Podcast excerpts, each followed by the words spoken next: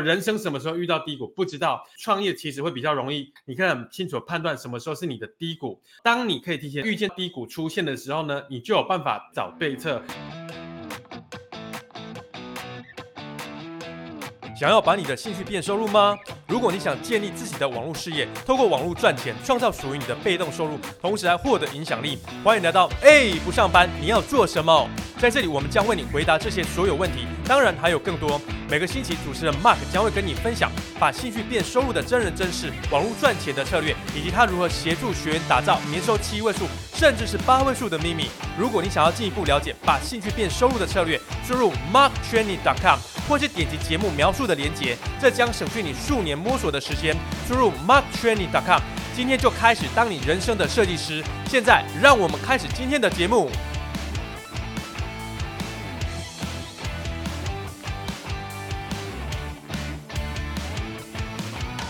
这两天的信件所见呢，我已经持续沟通这个主题好几天了。那为什么这次我要做这个问卷调查呢？最主要是我想要了解目前市场上大家遇到的问题跟过去的几年有没有一样。那么实际上基本上看透过这次问卷调查呢，我看到大家遇到的问题呢，其实都是一样，一直没有变的。那么我索性呢就把这十个问题呢。总结啊，应该说我我把这些问题总结成十个问题。那么这十个问题呢，分别会在创业前跟创业后都会遇到。那么透过这十个问题呢，你将可以有效的去预测你正在创业中的哪个阶段。为什么这个对你来说很重要呢？你要知道，当我们在做每件事情的时候，都会遇到高峰、高潮，就是很顺利的时候，还有遇到低谷。那么人生什么时候遇到低谷不知道。那有趣的是，创业其实会比较容易，你可以很清楚判断什么时候是你的低谷。那么当你可以提前预见到低谷出现的时候呢，你就有办法从哪里去找对策。这就是为什么今天晚上的这场研讨会对你很重要的原因。好，那么既然说这里面总共有十个网络创业的十大必死的原因，对不对？如果这十个错误你都犯的话，不管你在哪个阶段，你没有去克服它，也没有认清你在什么。阶段的话呢，一定会错失你正正在创业的这个机会。好，那里面呢有一些问题，比方说如何在很忙的时候抽空来陪家人。那有些人在调查里面，我会发现很多人其实会最担心什么？假设创业成功以后，我就失去自由，我就没有时间陪伴家人啊。那有一些人像是说我呃该如何从一开始就找到自己的产品呢？啊，诸如此类的问题。那有一些东西，我觉得由小医师来回答会。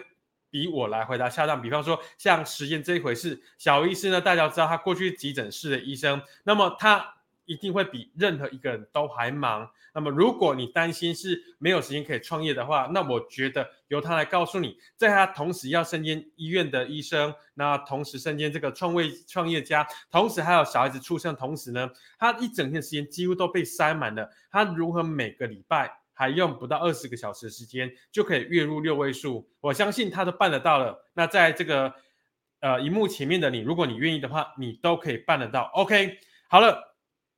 那么今天晚上如你所知，我们主题是什么？就是网络创业的必死的十大错误。如果这个十个错误呢，你没有办法去克服，那并不是说你每个错误是马上都要克服，因为你必须要认清楚你在网络创业的时候，你现在是在哪个阶段。你必须要清楚你在哪个阶段，你才能知道说你发生了什么问题。那当你发知道发生什么问题的时候，你才有办法去对症下药。所以呢，我们就依序来看一下这个问题。第一个问题是什么呢？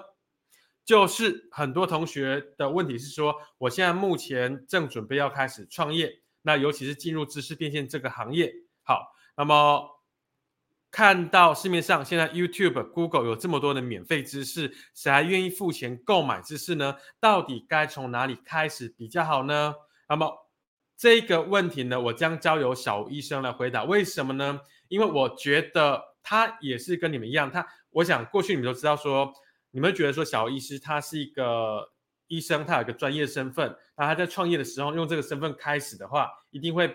比较容易取得信任感。是的，他如果在医学领域可以很容易成功，可是他选择创业领域呢，并不是选择在他的专业领域，不是在医学领域，而是选择在网络行销的这个领域。那尤其专攻某个特定的选项。那如你所见，在过去的这几年呢，网络行销这个东西，像有些人理财，他会去看网络上艾尔文的节目，那有一些会去看摄影的话，会看一些摄影专家的节目，诸如此类的消息啊，免费的影片在网络上有很多，还有市面上有很多的书籍。那或许你会很好奇说，既然有这么多的免费东西都在那边了，人们垂手可得，为什么还有人愿意付钱，甚至付高就高价来购买你的服务呢？来吧，小医师，麻烦你跟大家同学分享一下你的看法。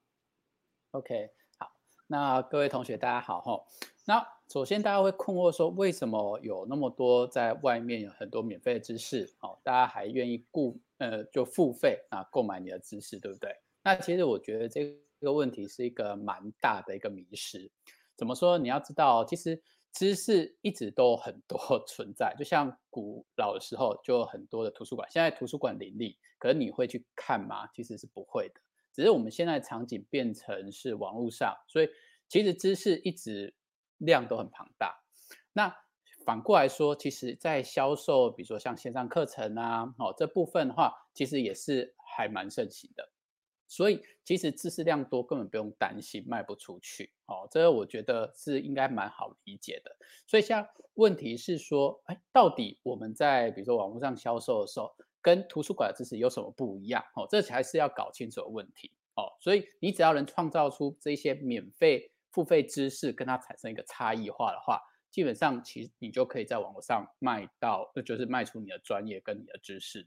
好，那所以呢，比如说第举个最简单的第一个例子，就是说，如果哦你的庞大的知识啊是很容易搞混的情况下，好，那所以你就可以透过比如说你去研究啊，厘清矛盾啊，跟其他这种一些很多的迷失跟人家分享。好，所以呢，反而是太多资讯，大家会搞混。所以外面很多免费资讯，反而不用害怕。你要做的就是找出一个属于你自己一套方法，甚至一些比较清楚、让人家了解的方法。其实你就很容易把你的知识散播出去，同时卖出你的专业。哦，这是我觉得是第一个你可以切入的角度。那第二个呢，其实是跟我们对知识变现哦这个概念来说。很多时候，大家会想到只有第一个层次而已，因为知识变现，其实我们讲的知识，它不是那么死死板板说书上的东西。哦，那因为第一个，我们要透过，比如说你透过书去整理出你一套自己的见解，哦，其实这样就可以卖出钱了。你看外，就是外面很多像早期的那个囧星人，他们会看很多书跟人家分享，甚至他们会订阅制，所以这些知识根本不用自己的。他只要读书，更加分享，就有人愿意买单。哦，所以第一个，你只要把你的知识变成你属于你自己的独特的知识系统，其实用不一样的角度去分享的话，这个也可以就是能够知识变现。哦，所以这是第二个角度你可以做的事情。哦，所以根本不用怕外面那些免费知识。第三个啊，其实主要是说你要搞清楚，其实很多时候我们不一定是因为知识本身来购买。哦，那。比如说讲最简单的例子，比如说像摄影领域好了，你会看到外面很多的摄影书籍哦，他教你怎么运用相机啊，很多摄影知识。那为什么线上课程还卖得动呢？很简单，就是因为比如说他是希望购买是线下哦，去你直接一天的时间帮他上课，直接整理出很重要的重点。所以呢，比如说你可以同样的知识线上课程。跟线下课程这体验是不一样，所以换句话说，其实大家买知识其实不是买知识本身，而是买一个体验。所以你只要创造出很多不一样形式的这些体验，让人家感受到价值，其实这样也可以卖出了钱。好，那最后一个，其实你会发现啊，很多时候我们真的不是在买知识，我们买的什么？是跟分享知识那个人，你对他很信任，所以你会跟他买东西。好，那所以。总结来讲，我今天跟你分享说，你要克服说外面很多免费知识啊，然后就呃，你可以更加产生差异化，卖出你的专业跟知识的话，你可以从四个角度。第一个角度就是，第一个，你去整理庞大的资讯，把它整理很简单，属于你自己的独特看法，这是第一个。